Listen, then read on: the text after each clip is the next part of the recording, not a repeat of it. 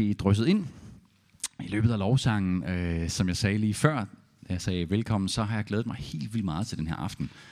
Og øh, må bare tilstå, øh, ligesom her, fuldstændig bramfrit, bare få det ud, at øh, jeg faktisk, øh, jeg, jeg elsker den her kirke. Altså, jeg er helt vild med den her kirke. Jeg er helt vild glad for at få lov til at lave kirke sammen med jer. Sammen med jer alle sammen få lov til at lave kirke i den her by. Øhm, jeg tror, jeg har det på den måde. Jeg synes bare ikke, der er noget mere begejstrende, eller noget mere livgivende, eller meningsfyldt, end at få lov til at lave kirke.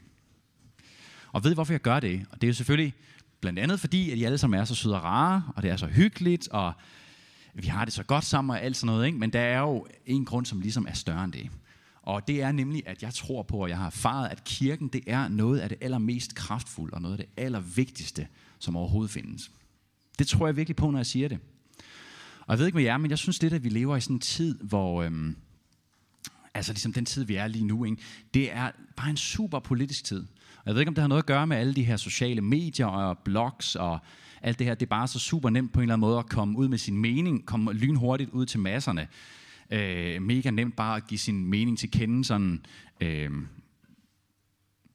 og det er ligesom om, der bare er sindssygt mange gode bud på, hvad er det egentlig, der er galt. Ikke? Hvad er det egentlig, der er galt med verden? Hvad er det egentlig, der er galt med vores samfund? Og hvad er det, der skal til? Er det, er det, øh, handler det om kost, eller handler det om økonomisk øh, øh, politik, eller handler det om... Altså, hvad er det egentlig, det handler om? Ikke?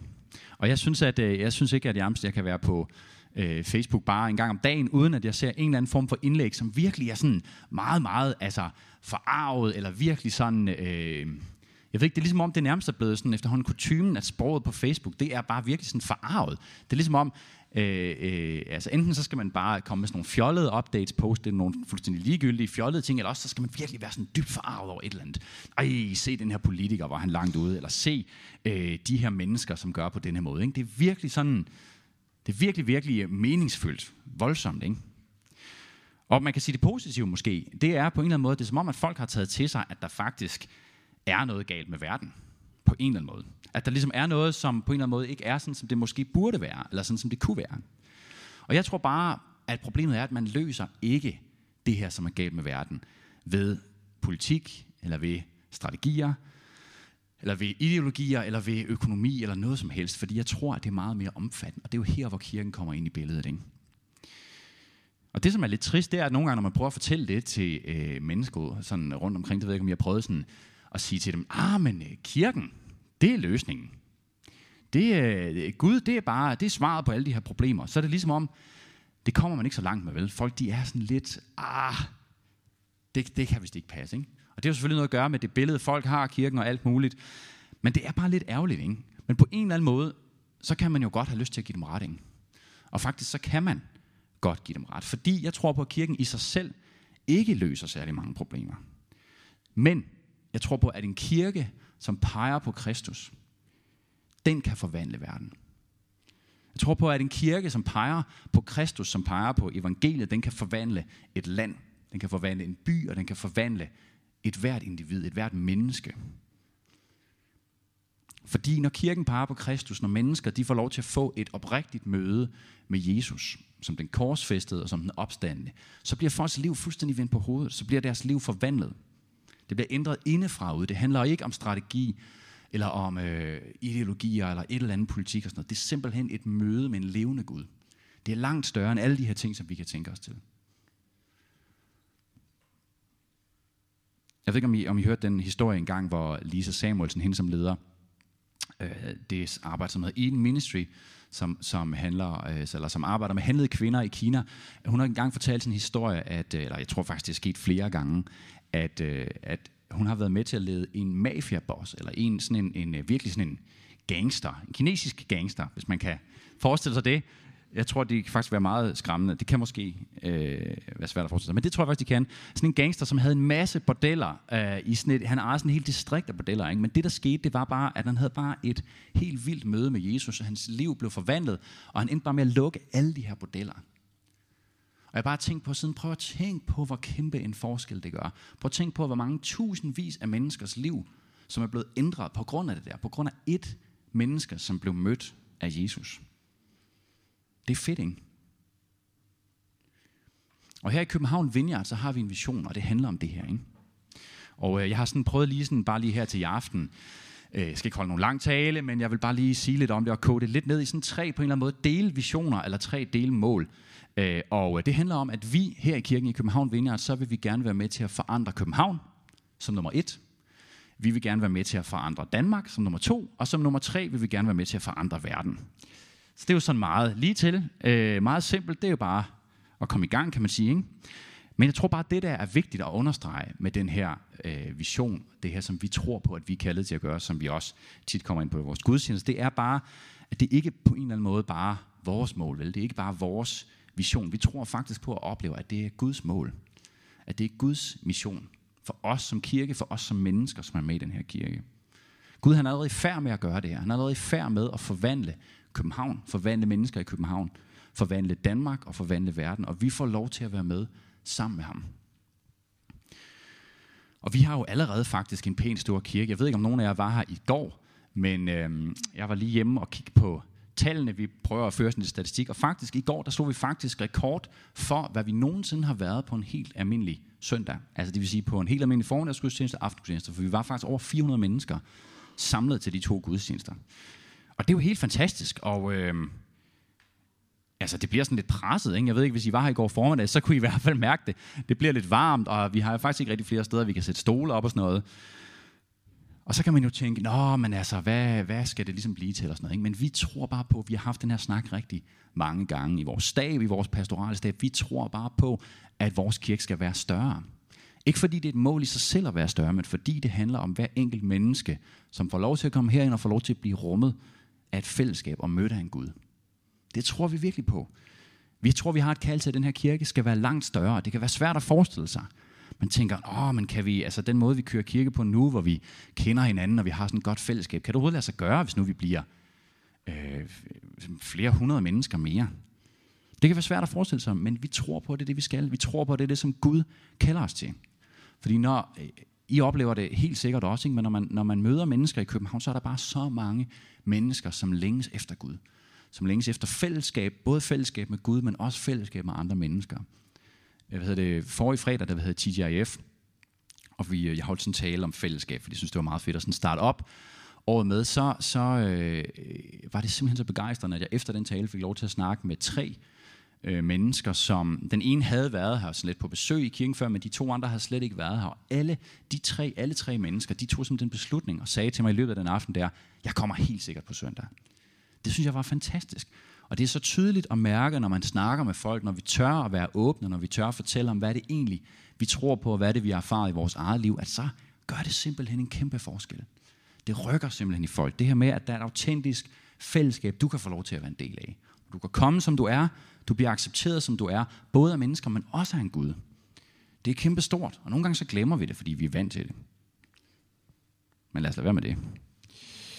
Øh, i, I sommer der døbte vi fem mennesker, som valgte fuldstændig at overgive deres liv til Gud. Det var fantastisk, og vi har også dåb nu på søndag, hvor der indtil videre er tre, som har sagt ja til at blive døbes. Jeg vil bare lige sige, jeg tror, jeg tror på, at øh, måske der er flere, der skal døbes. Og jeg tænkte bare på at sige til jer, vi ikke være med til, der er lige knap en uge nu til på søndag, så øh, vil I ikke være med til det, at de mennesker, I snakker med, de er jer som en netværksleder, vil ikke gå ud i jeres gruppe og sige, hey, øh, på søndag kan man altså blive døbt, det er så en fed beslutning at tage. Sådan kan man sige det for eksempel. Man kan også sige noget andet. Men det var en måde. Så det kan jo bruge, fordi jeg, jeg, tror, vi, jeg tror bare, vi håber, at der, at der kunne være flere mennesker end de tre der. Det var lidt om vores by. Som sagt, så vil vi også nå vores landing. Og det kan lyde så voldsomt. Fordi hvad tror I? Hvordan tror I, vi når vores land? Er der nogen, der kan komme med et bud? Ja, det handler jo nemlig om, at vi gerne vil plante flere kirker i Danmark. Fordi vi har en helt fantastisk kirke her i København, jeg kan ikke huske, Thomas, hvor lang tid er det siden, at I plantede Odense Vinder? Er det fire år siden? Tre og halvt år siden. For indtil det øjeblik, for tre og halvt år siden, der var der kun to vineyardkirker her i Danmark, og nu er vi så Odense Vineyard og Køge Vineyard er kommet til, så nu er vi lige pludselig fire kirker. Prøv at tænke på, om fire år, om vi kunne være, lad os sige, otte kirker. Det kunne være fedt, ikke? Og jeg ved godt, det kan virke, det kan virke sådan en voldsom projekt, det her med kirkeplantning. Det kan bare blive sådan et, uh, et helt vildt øh, øh, voldsomt ord. Det kan være sådan svært at forholde sig til at skulle flytte og sådan noget. Og det har jeg egentlig ikke tænkt mig, tror jeg, at sige, at det ikke er, for jeg tror faktisk, det er et ret, et ret voldsomt projekt, men jeg tror også, det er et helt vildt fedt projekt. Jeg tror jeg er helt sikker på, at Thomas han vil komme lidt ind på, hvad det er, der sker i deres kirke. Jeg har også, efter at jeg er lige færdig med at sige noget her, så har jeg spurgt Solvej, som er øh, noget tid i Odense for at hjælpe til det, også om lidt, hvad det har betydet for hende. Men vi drømmer om at plante flere kirker i Danmark, ikke? fordi det, som vi har fået lov til at opleve her i København, og være en del af et fællesskab, et sted, hvor vi kunne komme, som vi, hvor vi var, eller komme, som vi er, og et sted, hvor vi faktisk kunne få lov til at mødes med Gud. Det længes vi bare efter at se mange andre steder i Danmark. Og selvfølgelig er der mange andre gode kirker rundt om i Danmark, men vi tror på, at vi har noget helt specielt i Vineyard. Vi tror på, ikke at vi er specielt bedre end nogen andre, men vi tror på, at vi har fået noget specielt, som vi har fået, for at vi kan give det til andre mennesker, for at vi kan give det til resten af Danmark. Og man kan være sådan, okay, kirkevennerplanning, hvordan skal man overhovedet øh, på en eller anden måde øh, øh, altså, forholde sig til det? Hvordan skal man overhovedet forholde sig Men ved I, hvad jeg gør? Jeg beder Gud om, så siger jeg, Gud, hvis jeg nogensinde skal være med i en kirkeplanning, så beder jeg om, at du må sige det til mig. Det er det, som jeg gør. Det er sådan en ret lille ting, og den er, man kan sige, det er selvfølgelig lidt farligt at bede om, men jeg tror, det er der, vi kan starte. Så det kan I jo tænke lidt over. Til sidst, som sagt, så øh, ud over København og Danmark, så drømmer vi også om at nå verden. Ikke?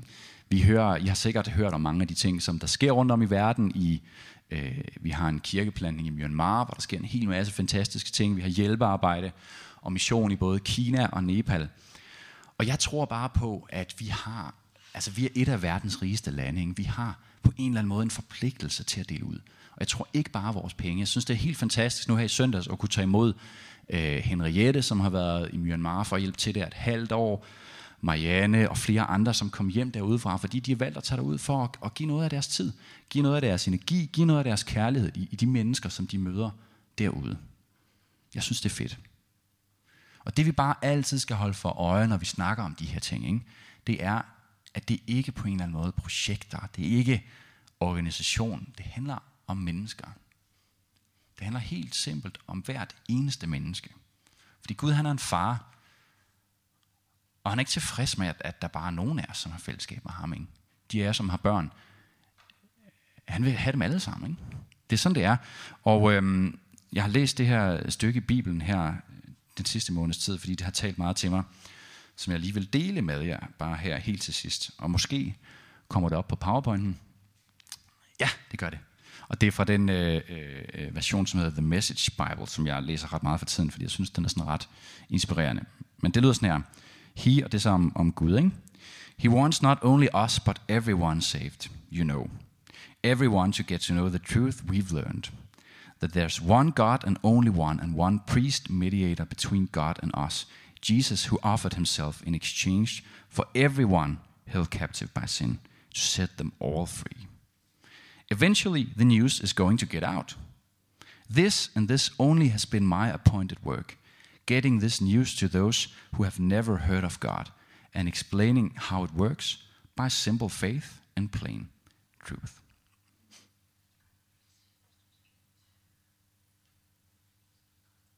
Ja, så det er jo meget lige til. Øh, som sagt så har jeg så spurgt Solvej, om hun ville fortælle lidt fra hendes liv. Og der sidder der Solvej. Fedt. Hvad er det? Jeg tror, der er mange af jer, der kender Solvej. Hun er normalt med her i kirken, men har nu siden i sommers tog du til Odense Vineyard, ikke, for at hjælpe til det og sådan noget. Tak. Øhm, nå, ja. Jeg har fået æren af at øh, fortælle øh, min historie. Spændende, ikke? Det kan være æren er mest på jeres side. Det er ikke så tit, jeg fortæller den. Øhm, altså, jeg tænkte lidt, da jeg skulle forberede mig, så tænker jeg, hvor skal jeg starte? Øh, og så tænker jeg, om det hele er ligesom en del af en større proces, så vi starter ved begyndelsen. Øhm, så for øh, godt fem år siden, tror jeg, sådan cirka, startede jeg i Vineyard. Øhm, hvilket jo var herligt. Jeg begyndte i netværksgruppe relativt hurtigt, øh, faktisk med Thomas. Og øh, jeg startede op med at være frivillig i Reden.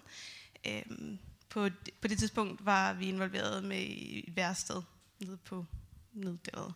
Øhm, nå, men øh, jeg, jeg synes, at det, jeg begyndte ligesom at, den her kirke begyndte at blive en, en del af mit liv. Det var, sådan, det var sådan en familie, jeg følte mig hjemme, og jeg begyndte at lære flere at kende, og begyndte at forstå mere det der med, hvorfor er det, vi har kirke? Hvad skal vi bruge det til? Øhm, og hvorfor er det vigtigt? Og, øhm, og det mundede ligesom ud i, at jeg i uh, hvornår var det? Det var i sommeren 2012, øh, blev øh, netværksgruppeleder. sammen med Martin Lindhardt. Øhm, og øh, det var, jeg kan tydeligt huske det, fordi det var sådan lidt, øh, øh tænker jeg, nu, øh, nu, nu tager jeg springet, og jeg havde længe gået sådan, det havde gået sådan noget luret lidt ind i maven, og øh, skal jeg gøre det her? Øhm, og så, øh, men, øh, så det tog lidt mod øh, og lidt tid, og jeg sprang ud i det. Øhm, og øh, man ved jo aldrig, hvad det betyder, sådan noget, når man gør det. Øhm, og øh, så, men jeg synes ligesom, det var ved at være tid til, at jeg bidrog noget mere, og var med til at være en aktiv del af det her med at bygge kirke. For det begyndte ligesom at vokse i mig, at det var nødvendigt, at... Øh, at være en del af det. Øhm, og øh, synes, det var en måde, jeg kunne være med til at inspirere andre til at involvere og inkludere andre. Øhm, så det gør jeg. uh, ikke? Øhm, og jeg, jeg tror, jeg spurgte Gud, og så var jeg sådan lidt, øhm, Gud, hvad siger du? Og så øh, sagde han i hvert fald ikke nej, så jeg gjorde det. Øhm, og så i sommeren 13, øhm, så, øh, så startede jeg som intern i staben, øhm, sammen med, som øh, Kissers øhm, personal assistant, øhm, hvilket var sjovt øhm, og øh, udfordrende, fordi at øh, jeg var en, en del af ledertræningsområdet, og jeg tænkte, øh, hvem er jeg, der kan være en del af det her? Jeg har knap nok lidt netværksgruppe i et år, og øh, jeg er bare ung og uerfaren, hvilket jeg stadig er. Øhm, så jeg synes ikke, jeg har nogen kvalifikationer for det, men sikkert held, at øh, man kan alt muligt i kirken, fordi man behøver ikke huske så meget, før man kaster sig ud i det. Der er som regel nogen, der griber ind, hvis det går helt galt. Øhm, og det var Kisse god til. Øhm, så øh, jeg skal lige fylde med her. Jeg springer ned rundt. Øhm, ja. Så, øh, men det har selvfølgelig, jeg synes det her med at starte i staben øh, var jo spændende, øh, men også, øh, det er heller ikke uden kom, omkostninger, fordi at det, som, øh, det skulle alligevel passe sammen med studiet, og Øh, det betød, at fordi det, den der fredag der, så betød det, at jeg kunne læse mindre. Jeg kunne ikke arbejde så meget, ikke tjene så mange penge, men jeg har egentlig oplevet, at Gud har været enormt gavmild. Han har sørget for, at jeg har haft nok. Han har sørget for, at jeg har bestået alle mine eksamener, og jeg har alligevel haft tid til de her ting, som jeg egentlig også skulle gøre.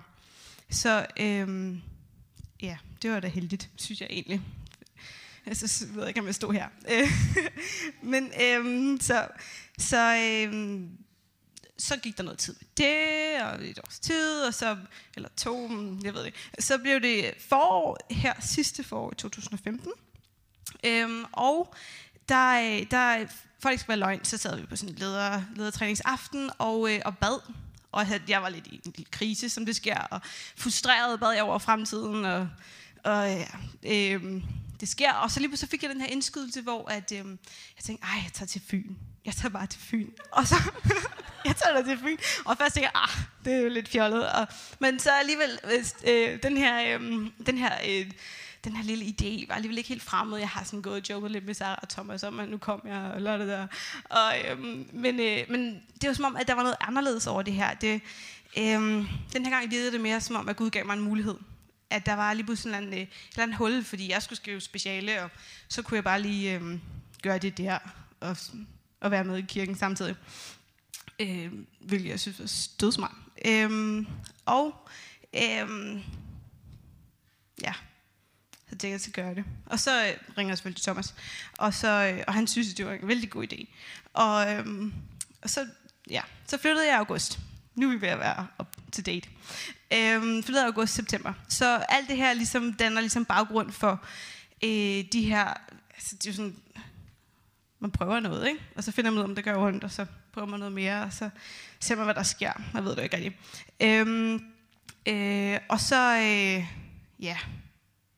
Det skal jeg lige fem minutter igen. Ja. Og så igen er det jo selvfølgelig ikke uden konsekvenser, at man lige øh, flytter ø. Øhm, og øh, øh, altså, først og fremmest skulle jeg jo ligesom afslutte det her, jeg lavede her, og sige pænt farvel og tak og sådan noget. Og, så, og være sikker på, at, nogen, at det, det er ikke helt, øh, at der ikke var nogen, der sure på mig. Øhm, det regner selvfølgelig ikke med. Og så øh, skulle jeg, øh, så skulle jeg sige op på et øh, job. Jeg arbejder på børnehjem. Det skulle jeg lige sige op. Øh, og jeg skulle jeg er lidt overlov for noget frivilligt arbejde, jeg skulle frem et værelse, jeg skulle flytte væk fra venner og familie, og ja, og lige også venner og familie samtidig. Øhm, og, øh, og, men det viser faktisk, at det er faktisk meget fint, og jeg fandt ud af, at Odense er bare sådan lidt extended family fra starten. Så øh, jeg følte mig meget godt vel taget, taget imod, og, og jeg bor hos øh, nogen, der hedder Sarah Paul, de er vældig søde ved mig vi spiser mad sammen og sådan noget. Det var så hyggeligt. Øhm, så øh, nu er jeg på Fyn, øh, og det går godt. Og, øh, og jeg har øh, listet øh, her, skal lige kigge lidt, øh, øhm, fordi at... Øh, jeg har tænkt, at jeg skal være involveret i lidt af hvert, fordi jeg kan jo ikke bare sidde og skrive special hele tiden. Så øh, jeg har været involveret i Alfa.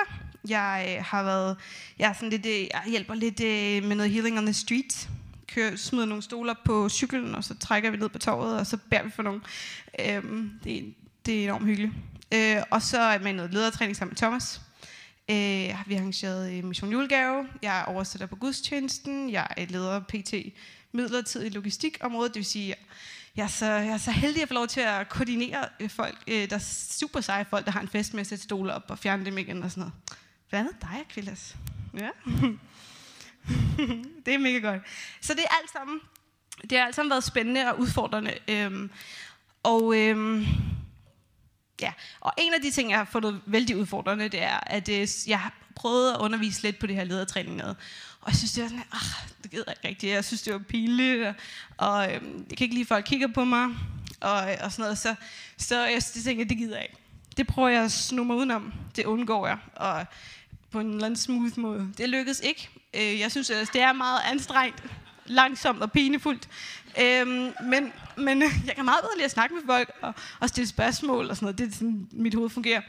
Øh, men jeg var sådan nødt til det og øh, er blevet lidt udfordret med det her, især på alfa, og med nogle af deltagerne uden for alfa, det her med ligesom at skulle snakke om Gud uden omsvøb. Altså sådan noget, sådan noget hvor man tænker, ej, tør jeg virkelig sige det? Uh, det altså, kan jeg sige sådan der om Jesus? Og er det, øh, lige pludselig siger man sådan nogle helt fundamentale ting, og tænker, kan jeg vide, om det er forkert?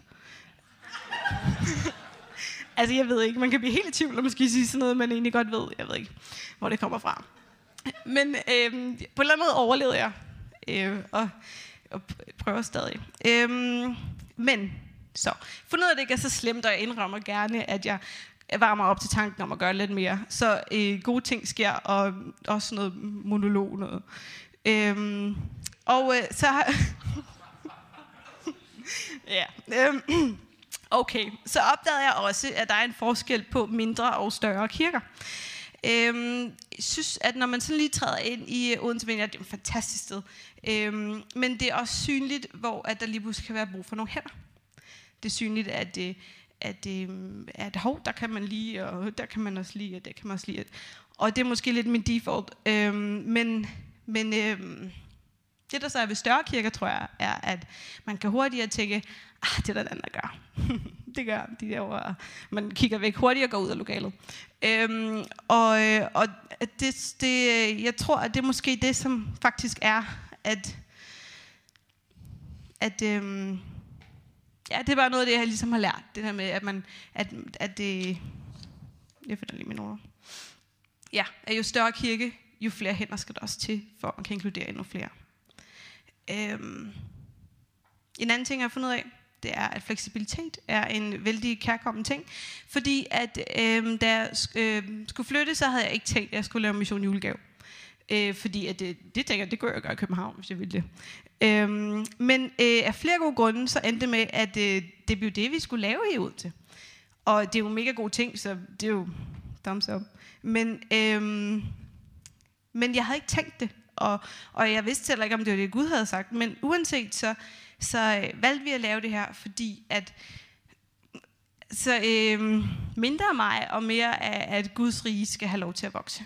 Så ved mindre, uanset om mit hjerte brændte totalt meget for det her, om, øh, så handler det om, at det er Guds rige, der fik mulighed for at, at vokse her, for vi fik lov til at øh, inkludere en tredje, over en tredjedel af kirken var med, og også rigtig mange af de nye, som fik lov til at sidde og sludre med nogle af de andre, og fik lov til at pakke nogle gaver ind, og skete en masse sjove ting. Øhm, vi delte gaver ud til 300, over 300 børn, over 30 familier, og vi fik bedt for masse mennesker.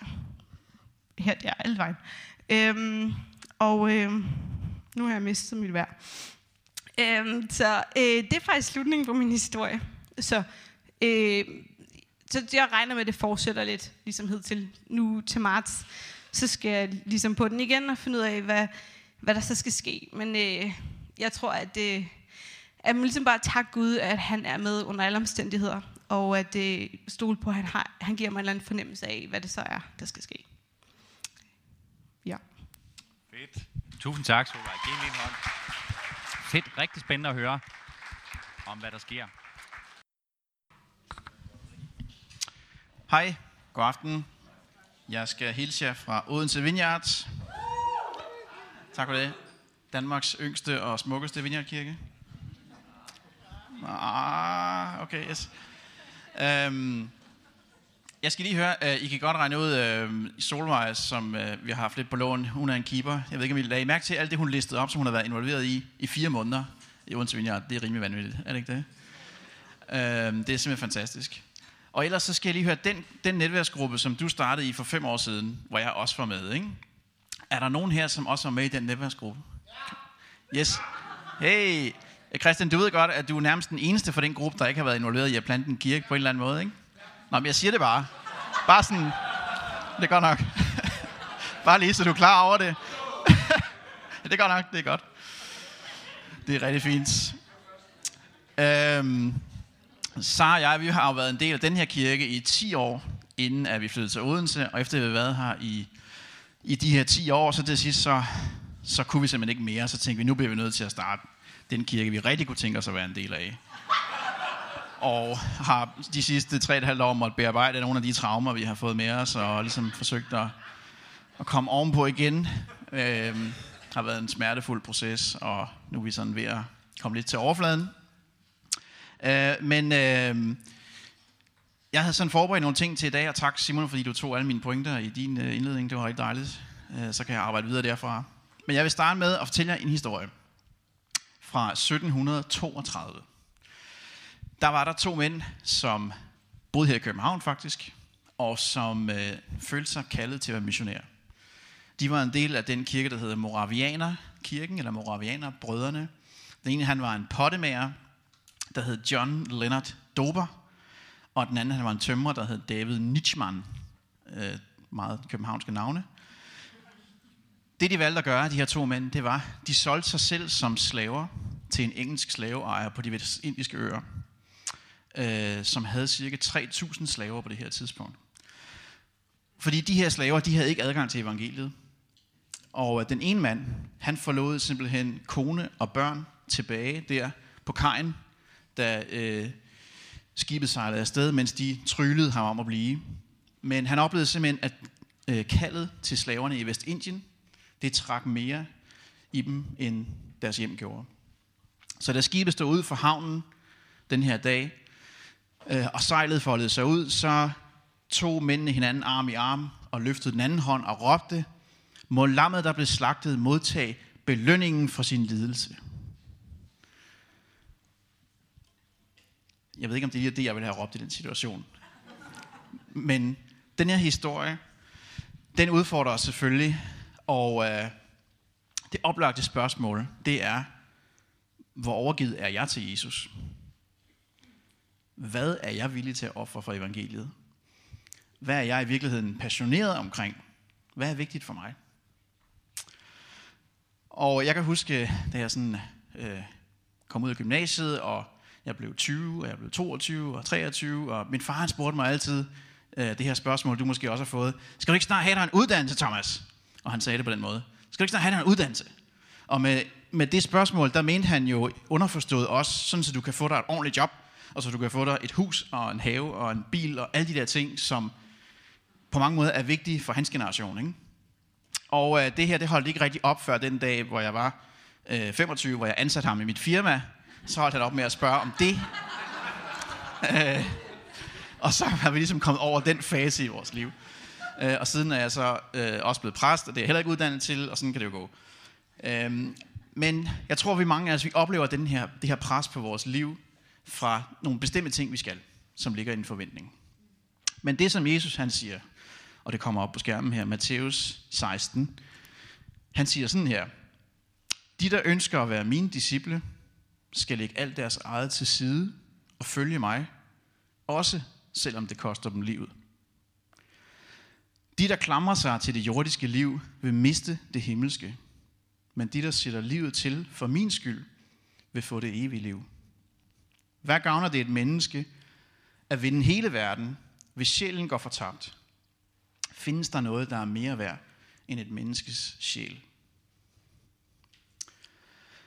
Det her det er den funky oversættelse. Det er den, der i den traditionelle oversættelse hedder, den, der vil følge efter mig, skal tage deres kors op.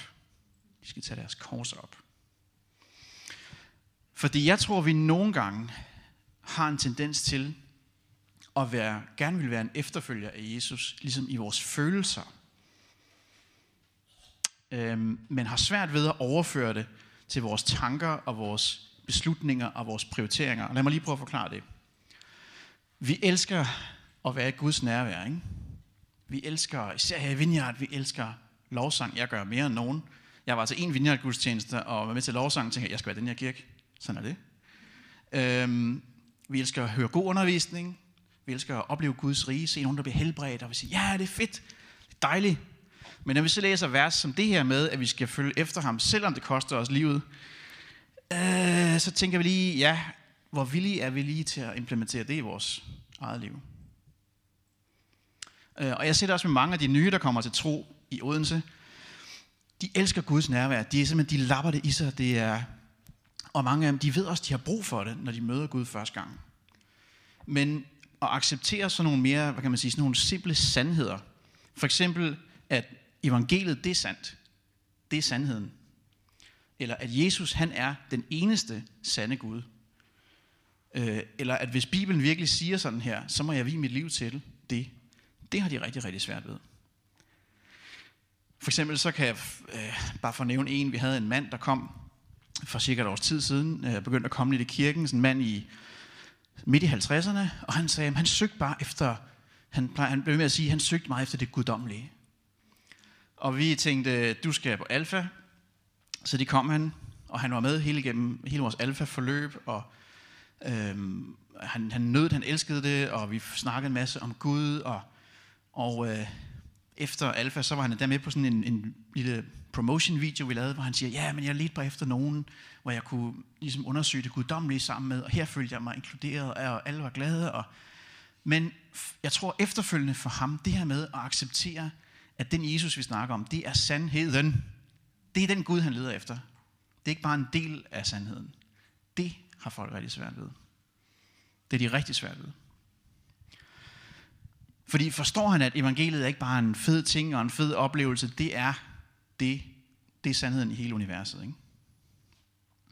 Der er faktisk undersøgelser, der viser, at når folk kommer til tro på Jesus, de siger ja til at tro, så kan det tage helt op til to år, før de ligesom fanger de helt basale sandheder, bibelske sandheder. To år, før de forstår øh, de ting, som er ligesom at internalisere de helt basale ting.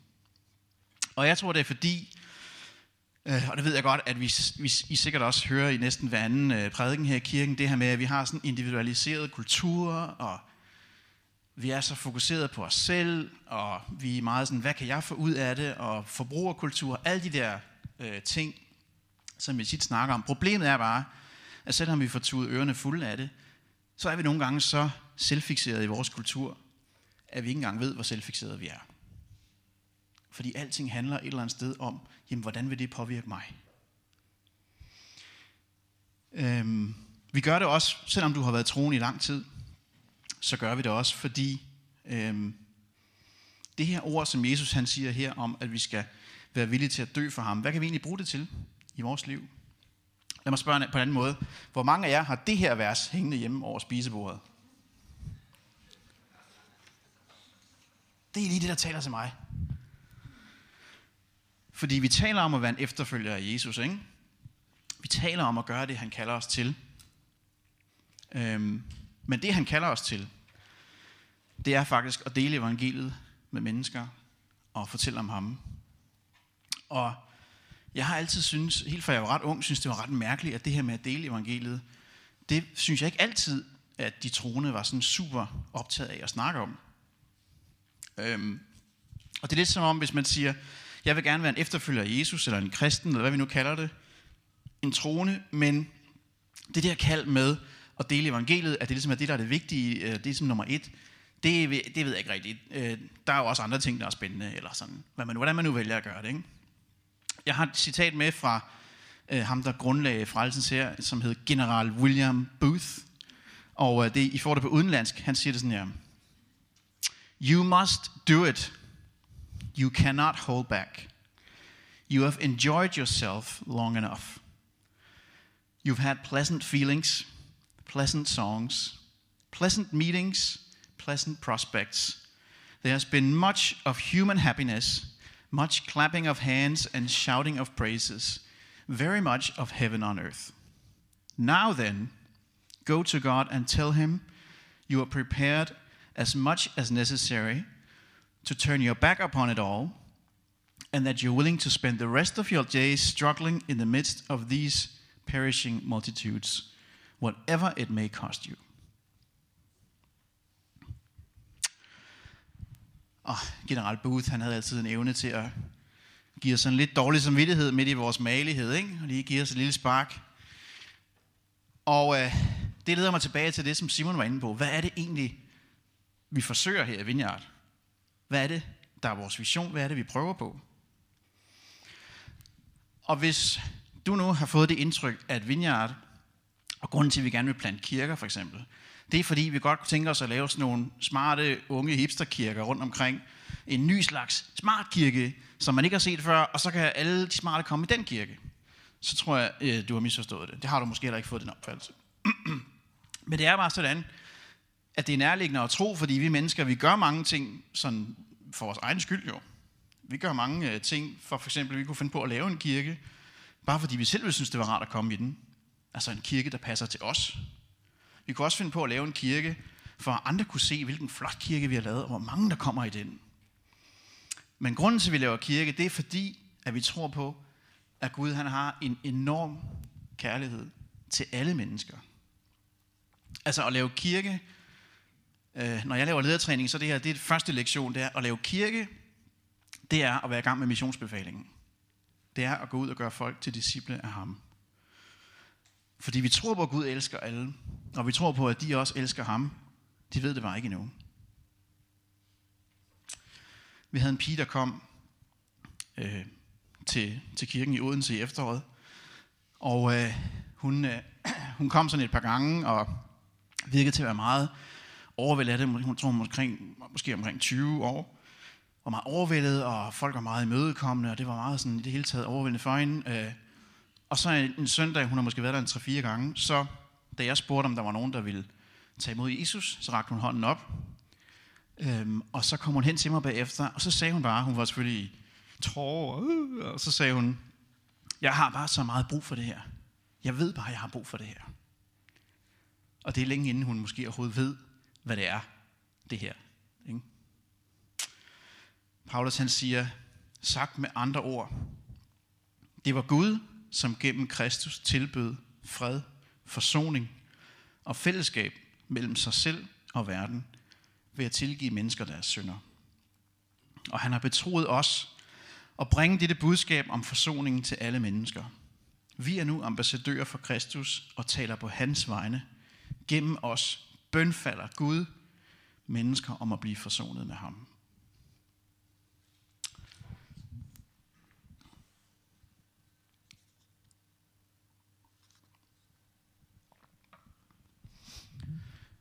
Så og jeg, vi, øh, vi sad her for, undskyld, for omkring ja, snart fem år siden øh, til en konference, der hed All In, og hørte den ene taler efter den anden fortælle om, hvordan de havde fået kald til at plante kirke og tage ud og starte en ny kirke, og hvordan de havde set Gud arbejde, og både sover og glæder. Og, og vi vidste bare den dag, øh, det var en fredag aften, der kom vi hjem herfra, og så øh, kiggede vi på hinanden, og så gik det op for os, at vi havde begge to, uafhængigt af hinanden, den aften fået kald til, at vi skulle plante en kirke. At det var nu. Nu skal vi afsted. Og vi, var, vi kiggede lidt på hinanden, og så sagde vi, men, øh, så er det vel bare uden siden 2012? Ja, det er det nok. Fordi vi vidste ligesom, det var det næste skridt. Det var det næste naturlige sted her fra København og videre ud i, i landet. Ikke? Øh, og vi vidste, det var det, vi var kaldet til. Øhm, og øh, som mange af jer ved, så tog vi afsted. Vi endte med at være et team på fem voksne, der tog afsted. Marianne var med. Uh. Og øh, vi øh, vidste jo ikke, om det her med at plante kirke ville lykkes. der var lige en lille, den lille detalje, at vi havde jo vores øh, kirke her i København. Vi havde vores jobs i København. Vi havde øh, hele vores familie på Sjælland. Vi havde øh, flest af vores venner i København. Vi havde vores lejlighed i København. Øh, den kunne vi ikke sælge i øvrigt, bortset fra det. Men vi vidste, at vi skulle afsted. Og øh, det var Guds kald, så det var vi simpelthen bare nødt til at gøre. Og så tog vi afsted. Og det har været, det har været en lang, øh, altså det har været en rejse, en fantastisk rejse. Der er sket så mange ting de her tre og et halvt år. Det har vi ikke tid til at komme ind på. Øh, men også en fantastisk rejse, og vi har set Gud gøre rigtig mange ting. Og jeg skal nok komme lidt tilbage til, øh, hvad vi har oplevet. Men nogle gange, jeg har siddet og snakket med Flemming hele dagen, så derfor, hvis jeg er lidt træt og lidt hæs, så er det bare derfor. Men efter vi har, været, vi har nu været i gang i de her tre og et halvt år, og, øh, og lige inden jeg fortæller alle de fantastiske ting, Gud har gjort, og det var så fantastisk, og alle de her vidnesbyrd, så jeg havde en oplevelse her for en, en søndag i sidste uge, for en uge siden, efter vi har plantet kirke og givet alt, hvad vi har i tre og et halvt år, og så kom der en søndag, hvor der kom 41 voksne og nogle børn til gudstjeneste, og man tænker, ja, yeah, det er jo, vi har jo, synes jo, vi har givet alt, hvad vi har. Kan det virkelig passe, at vi ikke er noget længere? Og den følelse har man nogle gange. Øhm, og så er det bare rigtig fedt at kunne minde sig selv om, at det her plan kirke, ikke? eller hvad det nu er for et kald, Gud har til dig, det handler ikke om, at jeg skal have det godt med det. Det handler ikke om, at jeg skal kunne sidde og sige, ej, hvor er det bare fedt at plante kirke. Ej, hvor kan jeg være stolt af, at der er så mange mennesker i den her kirke. Eller, fordi i virkeligheden så er Gud ikke specielt bekymret for, hvordan jeg har det med, hvem der kommer. Det er han faktisk lidt ligeglad med. Og selvom tingene nogle gange også kan føles, som om de går utroligt langsomt, når vi træder ud i det kald, Gud har til os, så betyder det ikke, at vi skal give op. Så betyder det heller ikke, at det er forkert. Vi ved for eksempel godt i Odense, at vi er stadig i gang med at lægge fundamentet på mange måder. Vi er stadig i gang med at bygge noget op helt fra bunden af. Og i virkeligheden, så går vores kald ikke bare på at banke en eller anden kirke op i Odense, sådan så man kan sige, se en fin kirke, vi har lavet. Fordi det kunne være meget fedt. Vores, vores kald, det går på noget meget større. Det går på evangeliets fremtid på Fyn, og evangeliets fremtid her i Danmark. Vi planter kirke i Odense, fordi vi vil gerne ændre hele atmosfæren. Vi vil gerne ændre spillereglerne for evangeliet på Fyn. Fordi det er et sted, der har været kendt for at have få kirker og få kristne i måske flere hundrede år. ja, jeg tror, det er bare...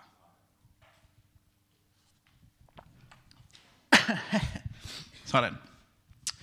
Øhm, så vores kald det er i virkeligheden at lave om på det, ikke? På historien.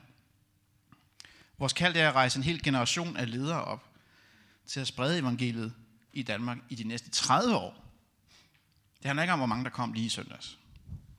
Det handler ikke bare om lige nu og her. Åh, hvem kan vi sætte på til at lede lovsang på søndag? Åh, det er så hårdt at være præst. Det er Gud, der har startet Vineyard-bevægelsen, ikke? og det har han, fordi han tror, som Simon var inde på, Vineyard er en af mange, mange redskaber til at nå vores generation med evangeliet. Derfor har han startet Vineyard.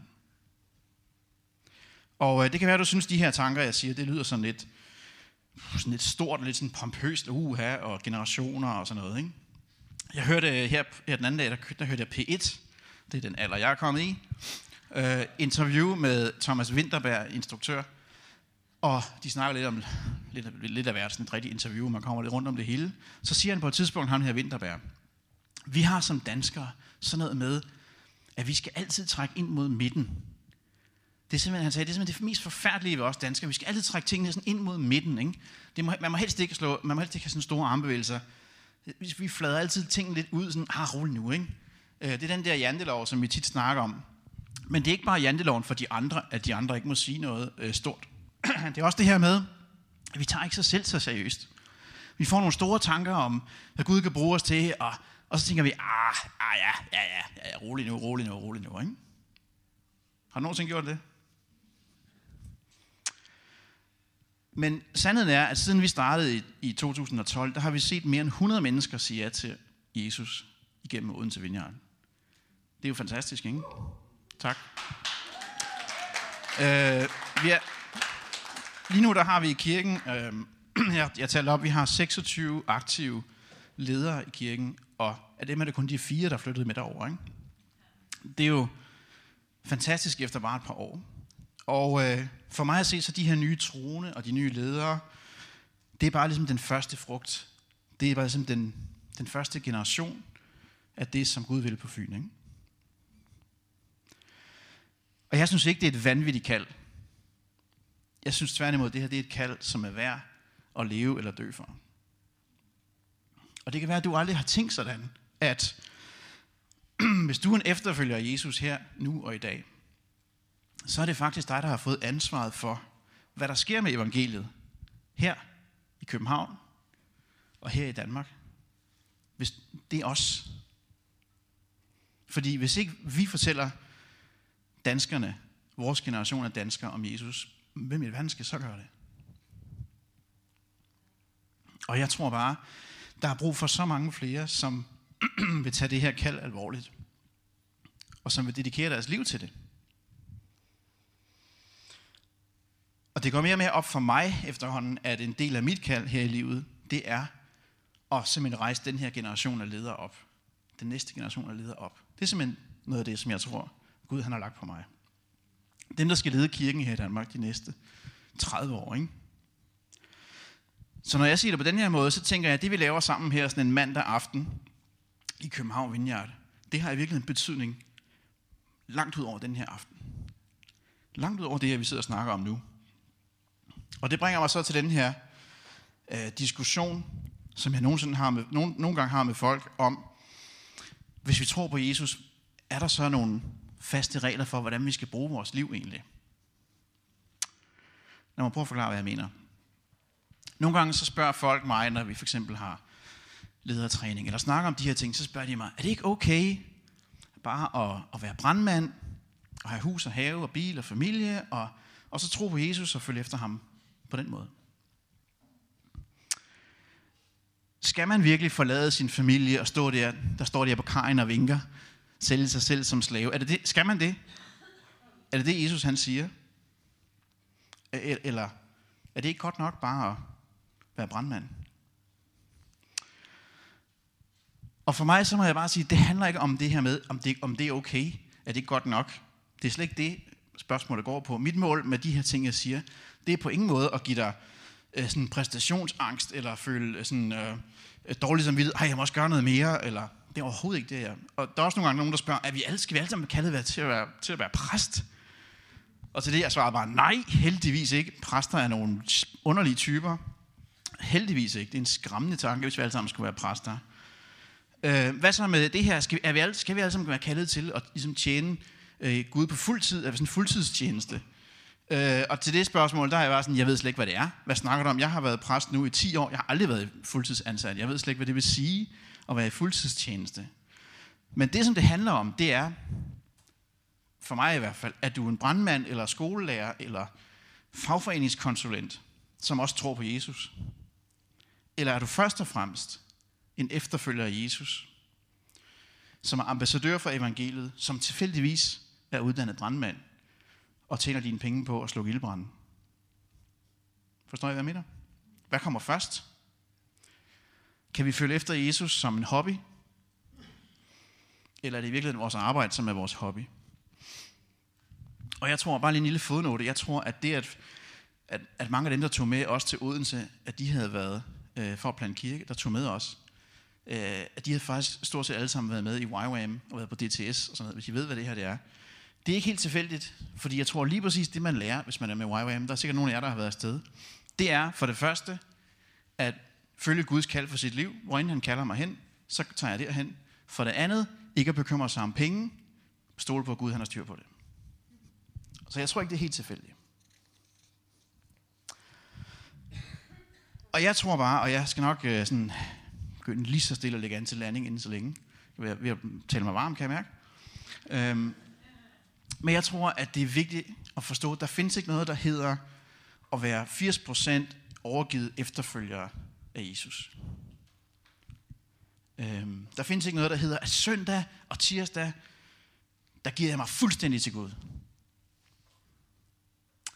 Og i virkeligheden så det, jeg må spørge mig selv om, det er, er jeg 110% sikker på, at det, som jeg bruger mit liv på lige nu, øh, det er der, Jesus han gerne vil have mig. Og hvis jeg ikke er 110% sikker, tør jeg så også spørge, ligesom Simon han, han siger, tør jeg så at spørge Gud, hvad han tænker. Hvad tænker du, Gud? Er det her, jeg skal være? Og en ting, jeg i hvert fald kan fortælle, det er, hvis man gør, som vi har gjort, og rejser ud og planter en kirke, så øh, min erfaring er, at der sker en af to ting. Enten så sker der det, at man øh, igennem strabasserne og de vanskeligheder, der er, og udfordringer, at man så et eller andet sted går ned med fladet, øh, ligesom giver op og, og siger, okay, det gik ikke, øh, fordi det er for hårdt. Og det er, en, det er der ikke nogen skam i, det kan ske. Eller også så sker der det, at man er nødt til at kaste sig fuldstændig ind i armene på Gud, og ændre sit livsstil og bare leve en radikal livsstil, for ellers så overlever man simpelthen ikke. Det er, de, det er en af de to muligheder, der sker. Og så kan det være, at du er fristet til at, at spørge, jamen er det ikke også sjovt at plante kirke? Jo, selvfølgelig er det sjovt, øh, men det er også vanvittigt. Og øh, det, er sådan, det er helt klart været den største udfordring i mit liv. Men i virkeligheden så handler det jo ikke om at spørge, om det også er sjovt. Er det ikke også sjovt nogle gange? Jo, jo. Men for mig at se, så det at, at gå ud i det, som Gud kalder os til, det handler mest af alt om at lære at give slip. Det er det, jeg er ved at langsomt at lære. At give slip på de ting, som jeg gerne hele tiden vil sætte over det og følge efter Jesus. Jeg vil gerne sætte øh, min malighed over det. Jeg vil gerne sætte min egen øh, sådan, øh, ja, det her med, at jeg skal have det sjovt, eller nogle bestemte relationer, eller penge, eller øh, min øh, ret til at vælge selv, eller der er så mange ting, jeg gerne vil sætte over efterfølgelsen af Jesus. Og give slip på dem en af gangen. Det er det, det går ud på, når man træder ud. Og jeg er fuldstændig overbevist om, at en fuldstændig overgivet leder, som går 100% efter det Gud har for ham, kan udrette mere end 100, der er sådan lidt 80%. Lad mig lige sige det igen. En leder, der er 100% overgivet til Gud, og siger, hvor du vil Gud, send mig derhen, kan udrette så meget mere end 100, der er sådan lidt semi-overgivet.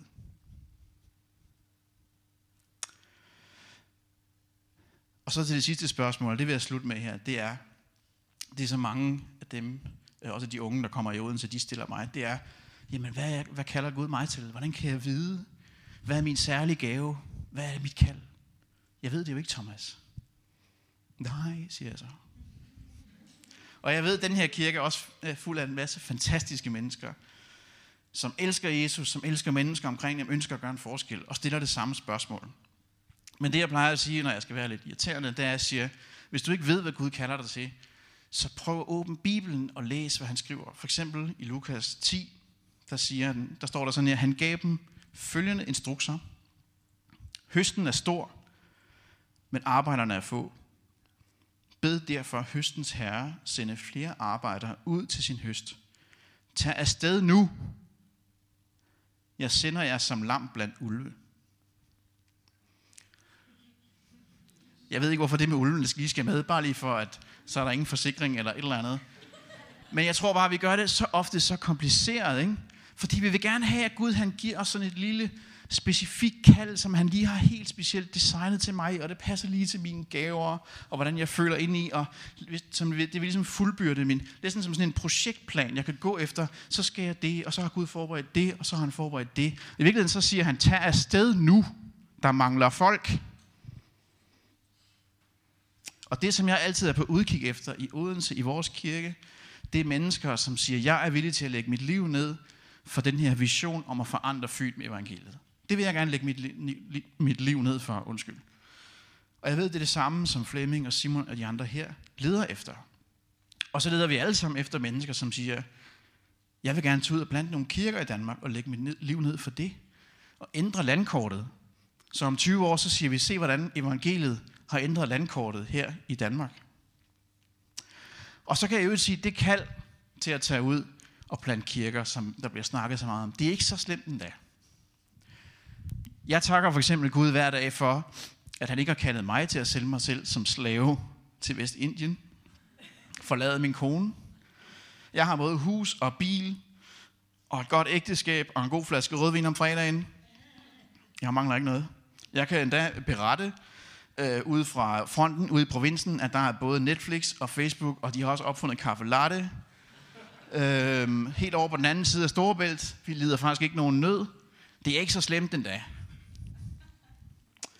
Tværtimod så oplever jeg, at det er en kæmpe glæde at få lov at vise sit liv til hver eneste dag. Og tjene Jesus. Til at vide, at jeg er der, hvor Jesus han har sendt mig hver dag. Øh, brother Lawrence, han sagde, bare en enkelt dag, brugt på noget andet end at elske Gud, er en dag spildt. Og jeg oplever det her med at lægge sit liv ned for at tjene Jesus, og for at være budbringer evangeliet i vores generation, det er det, der er værd at lægge sit liv ned for. Og det er en spændende og en eventyrlig livsstil, som ingen kan forudse. Du kan simpelthen ikke forudse, hvad der sker i morgen. Og øh, jeg er faktisk nogle gange overrasket over, hvor få der egentlig siger, alt det der med karriere, alt det der, glem det, jeg vil bare tjene Gud. Jeg er ligeglad, jeg vil bare tjene Gud. Fordi jeg tror i virkeligheden, at mange af os er forblindet af, at vi skal noget bestemt. Vi skal ligesom en, ikke? vi skal jo have en uddannelse, vi skal jo have et arbejde, og, og i virkeligheden så tror jeg, og det her, det, nu, nu er jeg, jeg er faktisk færdig, jeg snakker bare videre, undskyld. Men i virkeligheden så tror jeg, øh, da, da, vi var, øh, da vi lovsang før, så fik jeg den her fornemmelse af, at der er mange øh, af os her, som har den her følelse af, giv man bare kunne droppe alt det der, og så bare tjene Jesus. Ikke? Bare leve af havregryn og Guds kærlighed. Giv man bare kunne gøre det. Og det, som jeg oplevede, Gud han sagde, det er, at jeg tror, i dag, der vil han give nogen af jer lov til det, og sige, det må du godt. Det er okay. Du bliver sat fri for det der. Men min pointe er ikke, at du bruger din tid på noget forkert. Det er ikke, at din uddannelse og job er forkert. Du skal droppe det, eller du må ikke øh, have familie eller have en bil. Min pointe er, at jeg tror, at Gud han vil vende tingene på hovedet for nogle af os i dag, og sige, hvad er det, der kommer først? Hvad er det, der vender opad, og hvad vender nedad? Ja, skal vi ikke rejse os og så bede sammen?